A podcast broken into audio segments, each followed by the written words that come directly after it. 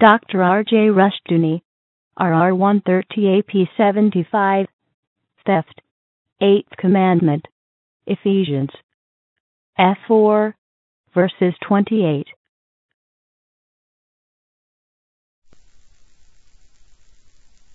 Our scripture is Ephesians 4, verse 28, on our subject, theft.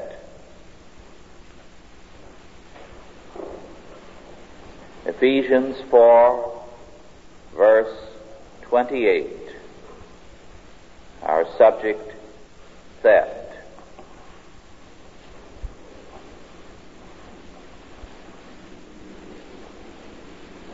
Let him that stole steal no more, but rather let him labor, working with his hands the thing which is good, that he may have to give to him that needeth. The Eighth Commandment declares, "Thou shalt not steal." It prohibits theft or stealing. Theft or stealing is the taking of another man's property by coercion or fraud or without his uncoerced consent. Coerced consent, therefore, does constitute theft. Theft is also any cheating of another, harming his property or destroying its value. It is not necessary for the robbed person to know of the theft for it to be a sin. Thus, to ride on a train or a bus without paying the fare is theft, even if the bus company does not know that you have done it. Now, theft can be accomplished in three ways, basically. First, there is direct theft. You put a gun to a man's ribs and you rob him, or you put your hand in the till and steal, or you doctor his books, or you defraud or cheat him directly. Second, as against this simple theft, complex theft is when we are one of a group robbing another. This means more than a member of a gang. It can be that we are party to it, in that we are the receiver of the stolen goods, or we have knowledge and do nothing about the prospective theft, or it can mean that we are someone who profits by the theft, even though we take no part in it, and we knowingly profit from it. The third form whereby theft can be accomplished is by indirect or legal means. This means passing laws which steal from the rich or the poor or the middle classes. In such cases, the state then becomes the agency of theft under a pseudo-moral cover. Again, indirect or legal theft is when we utilize the law to accomplish or to destroy anything that is contrary to God's law. So that any step we take, however legal it may be, whereby we destroy the established order of God in the state, in the business world, in the church, in the home, in the community at large, is indirect and legalized theft. Theft is not only expropriation, legally or illegally, of another man's property against his will and by fraud, but it is also the destruction of another man's property by willful act or accident. Thus, if you deliberately commit arson, lighting a match to a building to burn it down because you are hostile to that person, it is, of course, theft. But it is also theft if by carelessness you set fire to a building or to a field. Incidentally, this means, too, the obligation of restitution, which we shall consider on another day. The one area of theft where restitution does prevail for most of us is in damages in car accidents. The law there still requires restitution. It is curious that the old law should be retained in an area of a new invention. Again, we must speak of inflation as theft, in that it robs the person of his accumulated value and wealth. We shall deal with the theft of inflation on another day. Any form of fraud is theft. Watered milk is theft. Therefore, the Pure Food and Drug Law is valid in that it is designed to prevent fraud or theft. The fact that this law and other laws have been abused is not due to the fact that the principle of the law is wrong, but because of the fact of sin. A corrupt people begets a corrupt state, which then cannot enforce even the best of laws without corruption. In dealing with the subject of theft, we must further say that necessity does not justify theft. Necessity can never give any man priority over God's law. At this point, unfortunately, Roman Catholic theology has gone sadly astray. It has justified theft in the name of necessity. Let me quote from the article on theft in the encyclopedia, the Catholic Encyclopedia, which reads, "Thus, one in danger of death from want of food or suffering any form of extreme necessity may lawfully take from another as much as is required to meet his present distress, even though the possessor's opposition be entirely clear.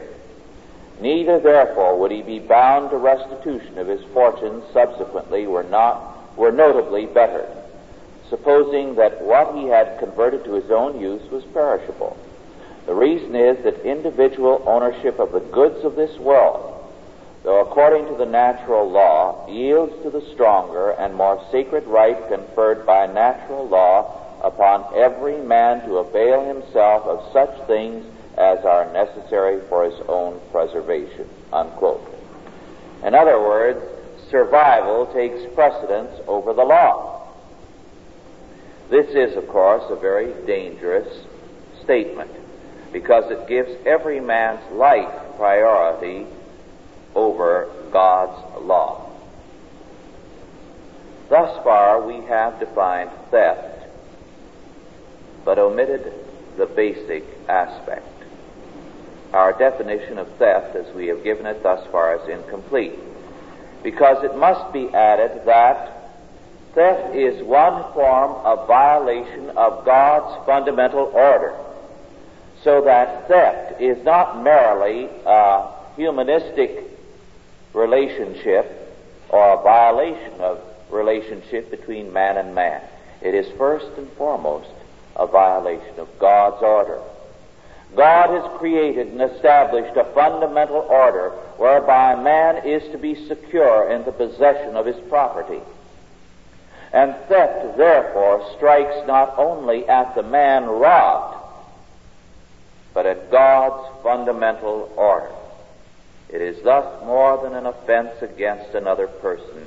It is an offense against God. God requires us to respect the life, the marriage, and the property of our neighbor and enemy.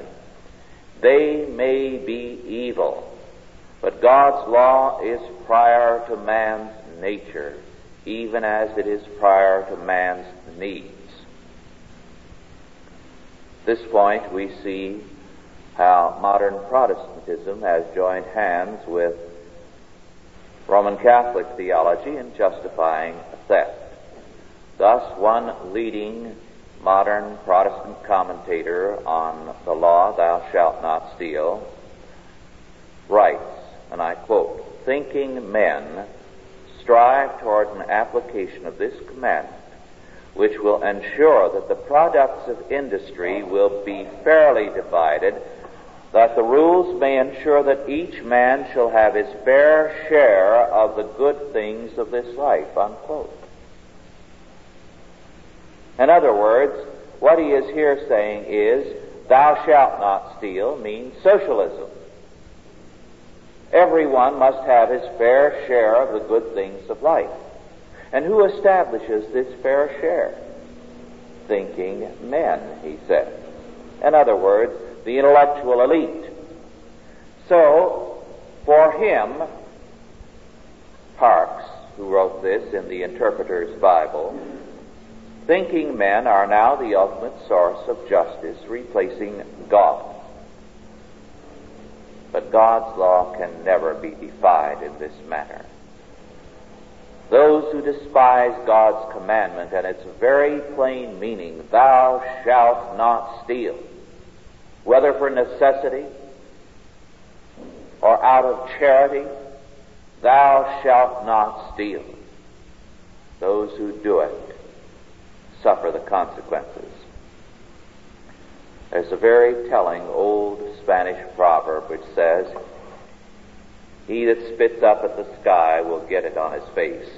In other words, what the proverb means, those who despise God will get it in return. God's order is very clearly, according to Scripture, private property and godly wealth. It is significant that the word wealth in Hebrew, which we have translated throughout the Bible as wealth, the English word, in Hebrew it means what we mean by wealth, but it also means strength, resources, good, prosperity. So that wealth very clearly means strength and goodness.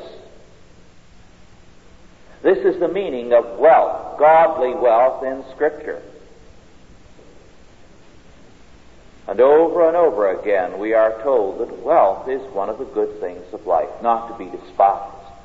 That godly wealth is something to treasure and prize.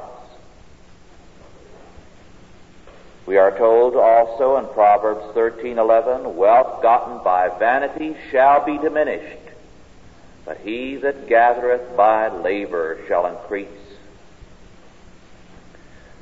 The warning of Scripture is not against wealth, but against the proud who, because of their wealth, forget God. Over and over again, Scripture says that one of God's blessings on the faithful for obedience to his law is wealth. Moreover, we are told in Proverbs 10:22, the blessing of the Lord, it maketh rich, and he addeth no sorrow with it.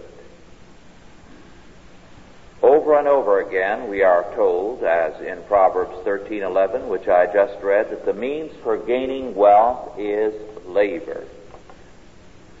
Our text declares, let him that stole steal no more, but rather let him labor, working with his hands the thing which is good, that he may have to give to him that needeth. In other words, St. Paul very clearly opposes two things as contradictory, work and theft. The man who will not work ends up a thief. Moreover, St. Paul tells us that the way to be charitable is to work. There is no goodness in giving to men by theft. So let him that stole steal no more, but rather let him work, that he may have to give to him that needeth. Work and stealing, thus, are differing approaches to property. And work is commended in Scripture as the goal, in order that a man might become prosperous and self-supporting, and might be charitable. Theft is a shortcut to property which seeks to bypass work and which denies God's law order. Now, according to Scripture, wealth can be gained in three ways: by work, by inheritance, and by gift. A thieving social order will oppose all three, so that a thieving socialist order will penalize work. It will seek to eliminate progressively and ultimately totally inheritance.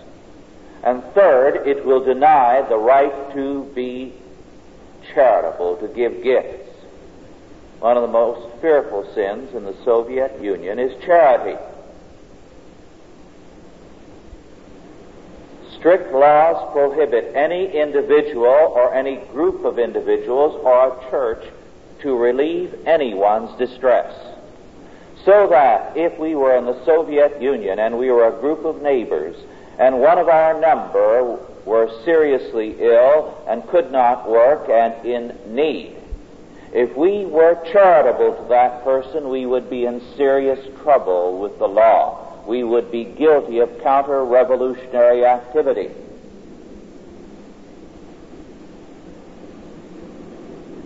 A thieving order seeks to break any kind of relationship between man and between man and God. And therefore it says, we will be everything, total God, total man, in the situation.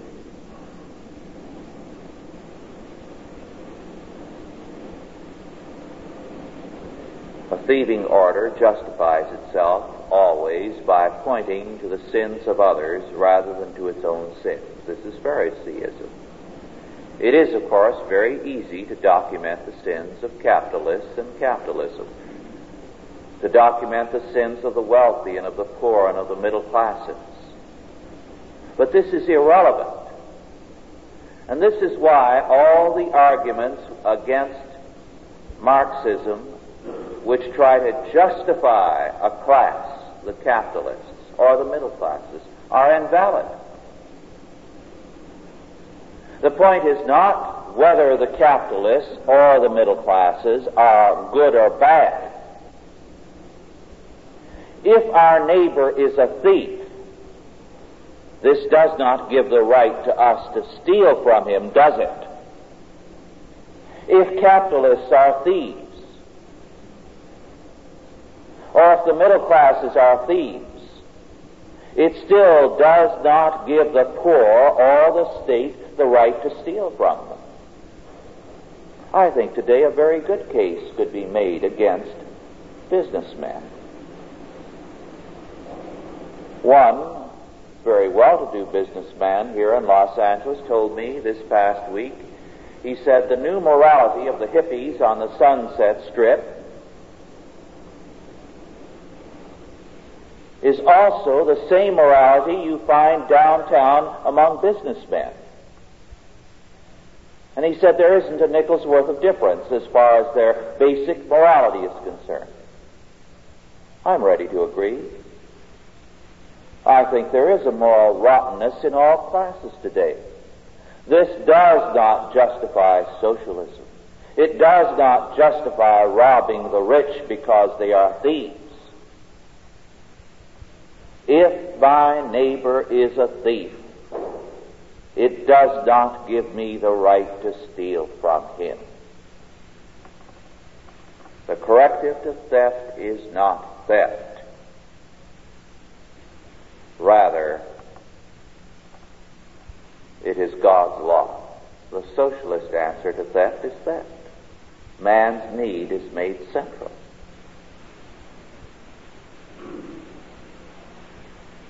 And man always needs what his sin dictates. How many sinful men, how many men have ever said they needed judgment? How many spoiled children have ever said they need discipline? If you put it on the basis of man's need as the Catholic Encyclopedia does. Man's need, as the Protestant Interpreter's Bible does. Man's need, as the socialists do. Then what you do is to establish a thieves' paradise.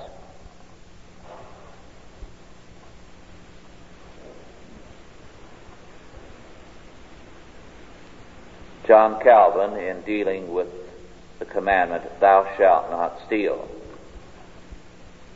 and with St. Paul's words in Ephesians 5:28, let him that stole steal no more, but rather let him labor, working with his hands the thing which is good, that he may have to give to him that needeth. Declare that the basic charity is to live in faithfulness to law. And so he said, do you want to be charitable? Then obey the law. Be a God-fearing citizen. That's the first and the basic charity. You're not interfering with every man's business. You're obedient to your parents. You're a godly husband discharging your duties, and a godly wife discharging hers. You're a law-abiding citizen, doing that which your citizenship requires. The basic charity, Calvin said, is to labor with your hands and to be dutiful where duty is required. There is no greater charity you can give to your neighbor and to your enemy than to fulfill the law in relationship to him. Then, to supply his needs as God's law requires is a further charity, but the basic charity is to fulfill the law in relationship to him. So that charity is against theft, is first of all. Rather let him labor, working with his hands, the thing which is good, and let him fulfill his duties and her duties under God. For anything less is not only not charity, but is theft. Duty to whom duty, honor to whom honor, service to whom service is due. This is keeping the law. This is refusing to steal. The law protects all men and God's order. All men are protected by this commandment. Why then do men attack God's law concerning property? Thou shalt not steal. Concerning duty, thou shalt not steal, by defrauding another person of the services, the honor, the duty that is due to him or to her. Over a century ago, in 1859, E. C. Wines, in writing on the law and its importance in the United States, biblical law, declared, and I quote, there are two principal sources of political as of personal power, knowledge, and property, unquote. He put his finger on it. Property is a form of power. And thus, whenever men claim power, total power for the state, as totalitarianism, as socialism does, their private property will be under attack. And this attack takes two forms. On the one hand, it denies God's law. And powerful individuals despise the property rights of weaker individuals. Between the Civil War and World War I, we had the robber barons in this country, the Carnegies and the Rockefellers and others, who ruthlessly defrauded others,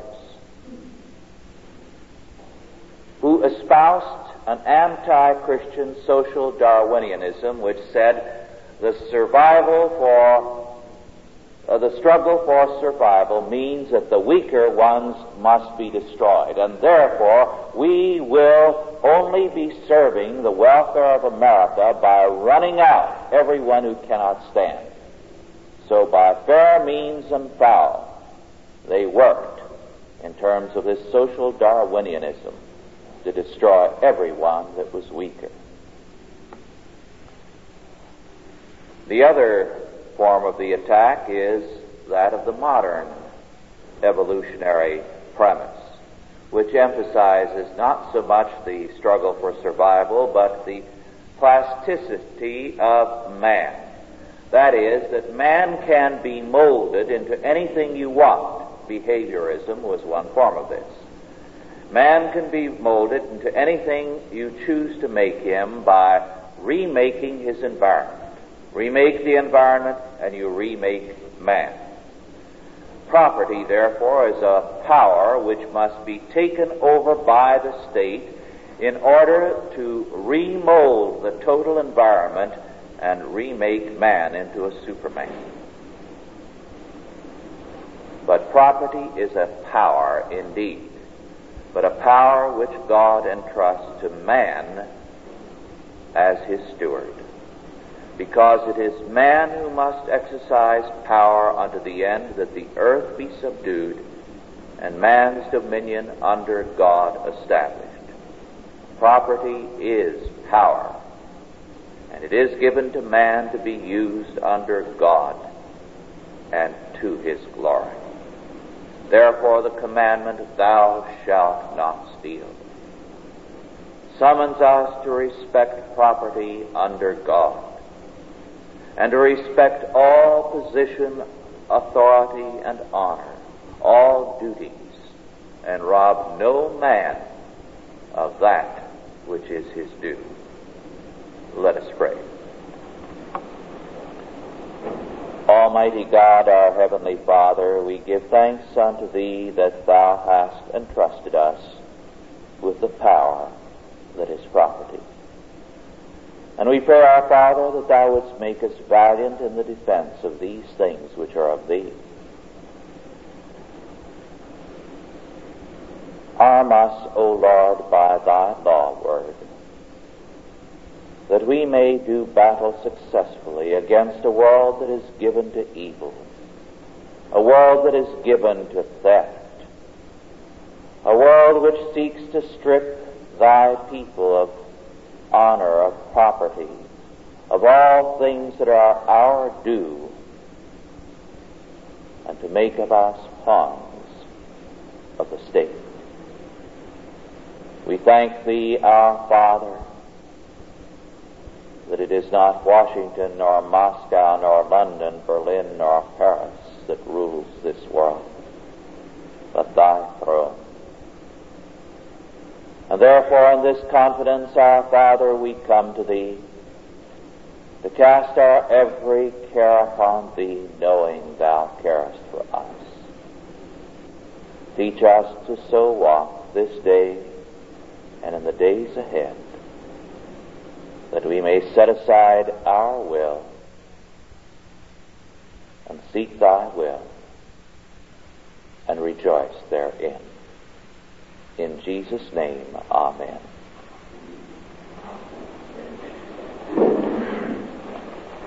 Are there any questions now? First of all, with respect to our lesson. Yes.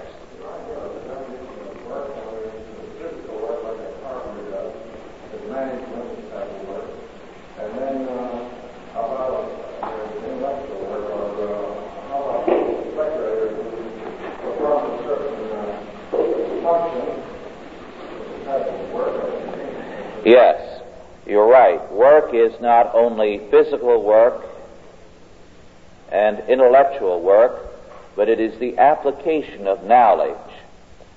And the application of knowledge does include the work of the speculator. The speculator is using his knowledge and his study to speculate and thereby he does provide an incentive to labor, in that speculation is that which promotes free enterprise and labor, in that the speculator is saying, I believe that this is going to be a form of labor that is going to be profitable, and therefore I'm ready to invest in the future in terms of it. So that which he has accumulated, which represents his labor, plus his intelligence and knowledge, which again represents his labor, he applies to the marketplace. It is a form of work. A lot of sweat in it, too, sometimes. Yes?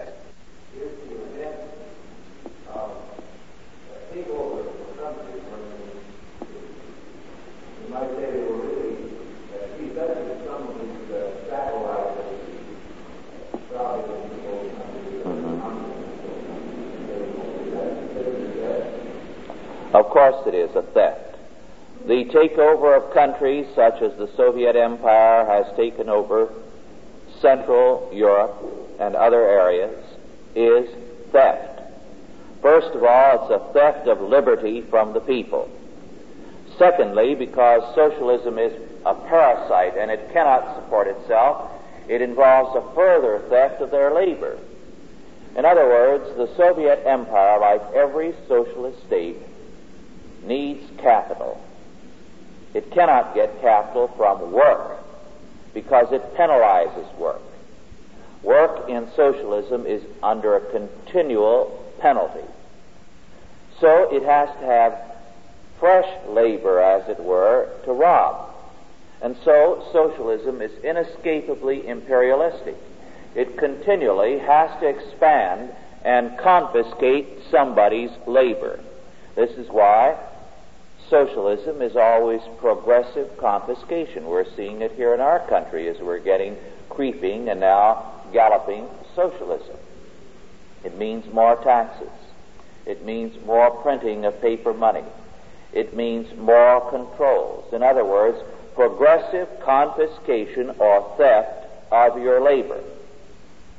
And the percentage of the theft is continually increased.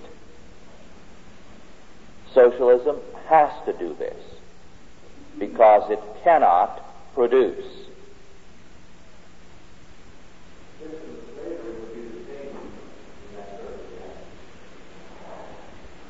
No, not biblical slavery. Yes, non-biblical slavery. In other words, when men are stolen and taken captive and enslaved, it is theft. It is a theft of the person's liberty and of their labor. In biblical slavery, slaves were slaves because of two reasons. First, they didn't want freedom. They didn't want the responsibility, and so they wanted the security of being another man's slave, which meant cradle-to-grave security. They could then voluntarily go into slavery and voluntarily leave.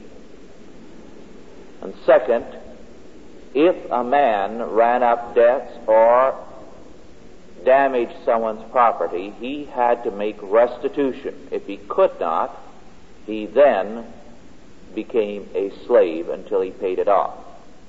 We had this in this country in the form of bondservants. A bondservant was someone who was paying off a debt. Now, sometimes the debt was a sum of money contracted in advance.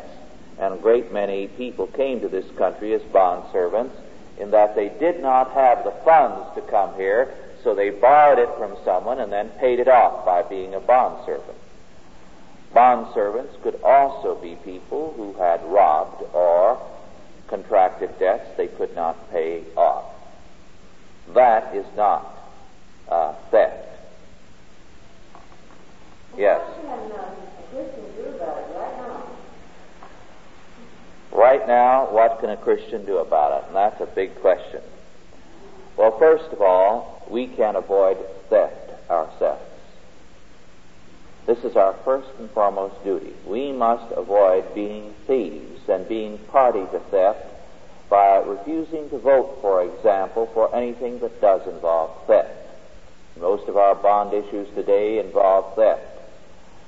good deal of our politics today is simply organized theft. We make a stand against that by our voting. We make a stand against it by our daily life and the conduct of our business and our affairs.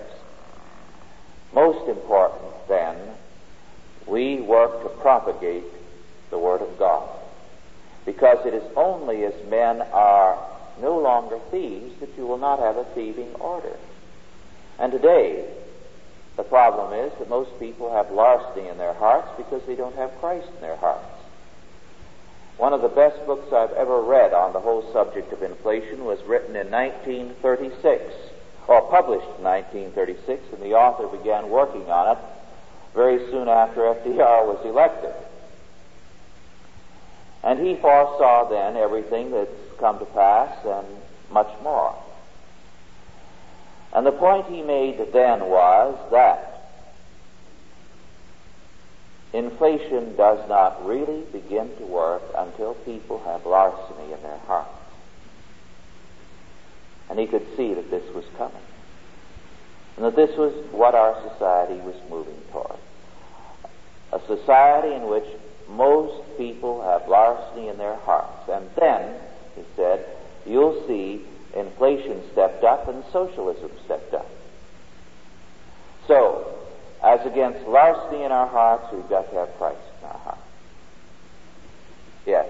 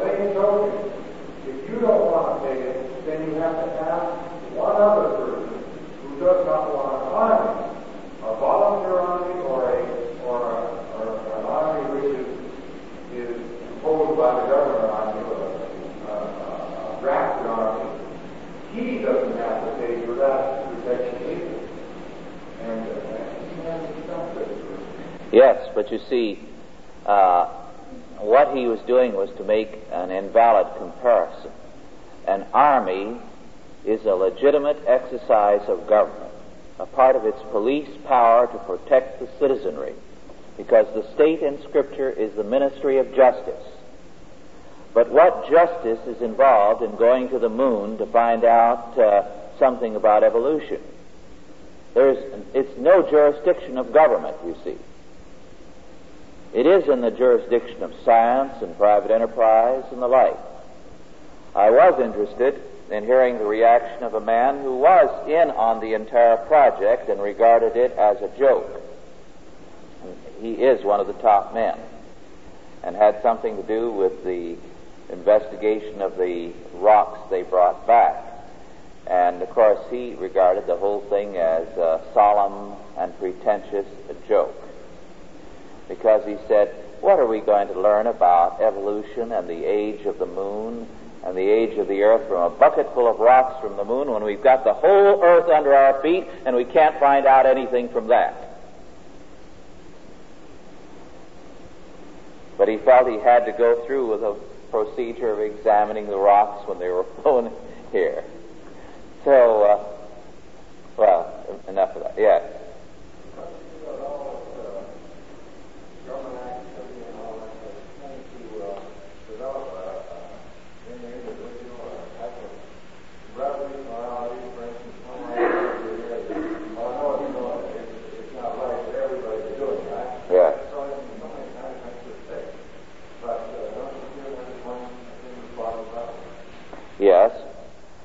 course, a good deal of the government's activity was brought about by the decline of morality in the people, first of all. Yes.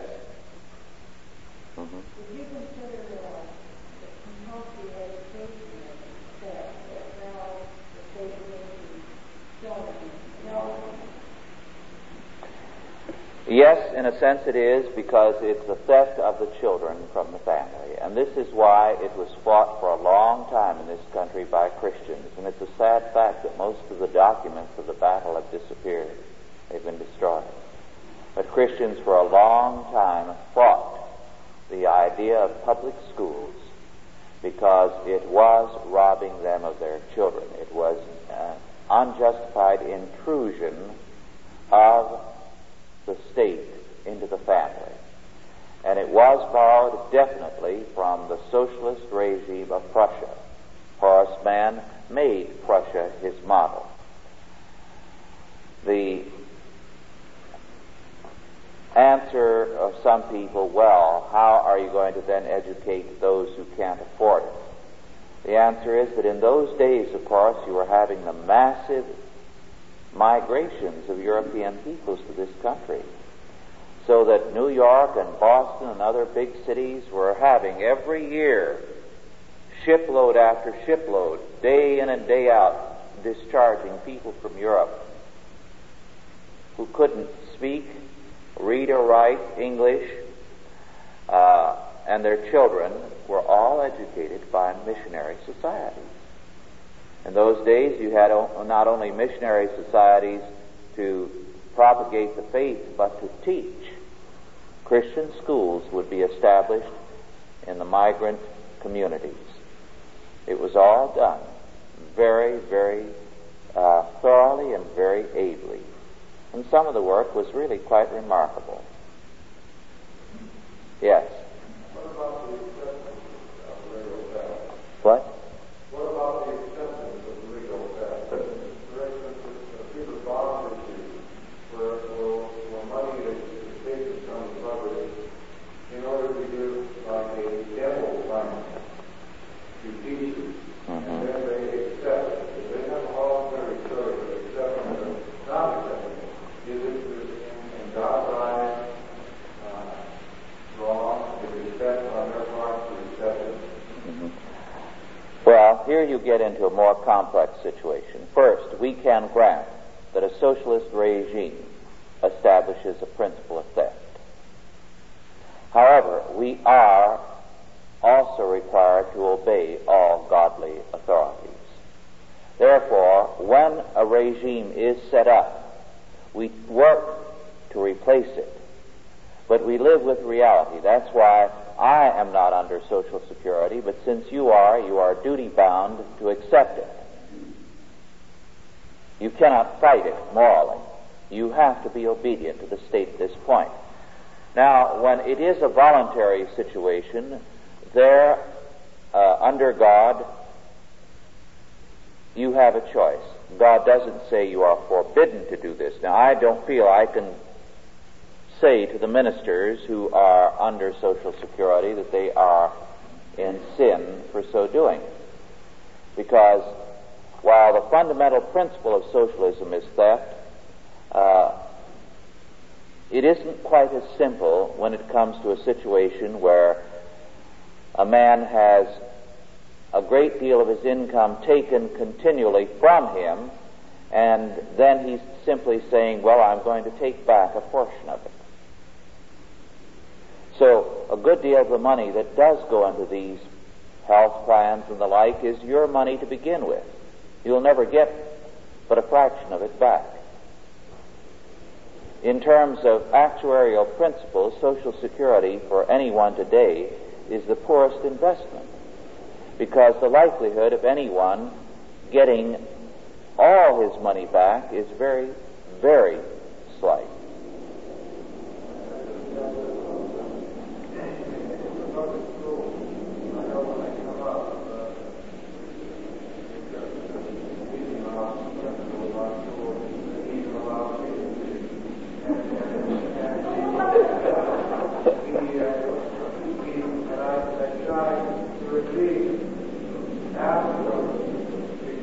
Thank you.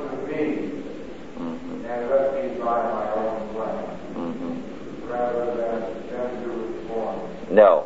You see, this they will not permit. It's the same principle as in the Soviet Union, where private charity or religious charity is a counter-revolutionary activity. You're a counter-revolutionary when you propose things like that. The idea is, of course, that man is to be dependent on the state, and that the state is to be the one to whom we are grateful to look to. But the idea was to try to be, and that somebody might... Oh, yes, I recognize that. Yes.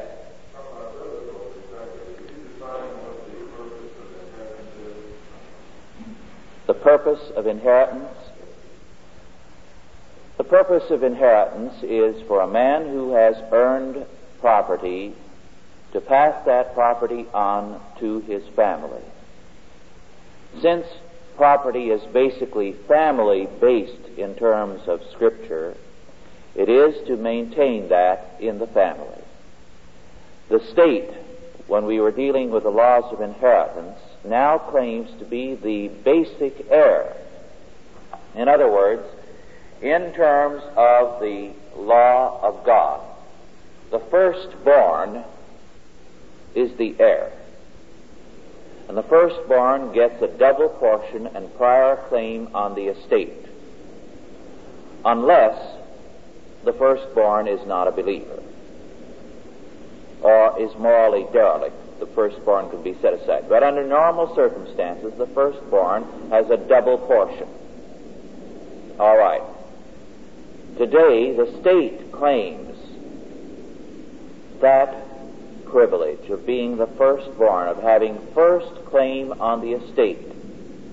So the state says, we are both the father, we'll take care of the children through welfare, and we are the firstborn and the heir of every parent, and that we will have prior claim on the estate. So it is intruding on the family in a way which is entirely anti-biblical.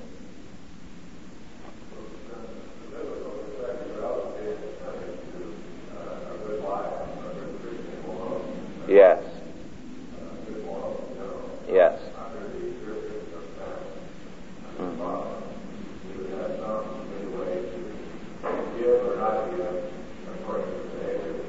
Right. An interesting sidelight here on heredity. I know a number of Armenian and Russian families who in the old country were wealthy and lost everything and came here with nothing but the clothes on their back. And it's interesting that those who were commercially successful and built up a sizable inheritance for their children, even though they brought nothing over here, brought over that heredity. So they made it here, which I think would be a good study sometime for anyone who is interested in genetics, to follow, say, the Russian Revolution gives us a tremendous field of investigation. The emigres who fled, how those who were able there were able here, and those who were poor there remained poor here. Very interesting correlation. Well, our time is up and we are adjourned. Authorized by the Chalcedon Foundation. Archived by the Mount Olive Tape Library. Digitized by ChristRules.com.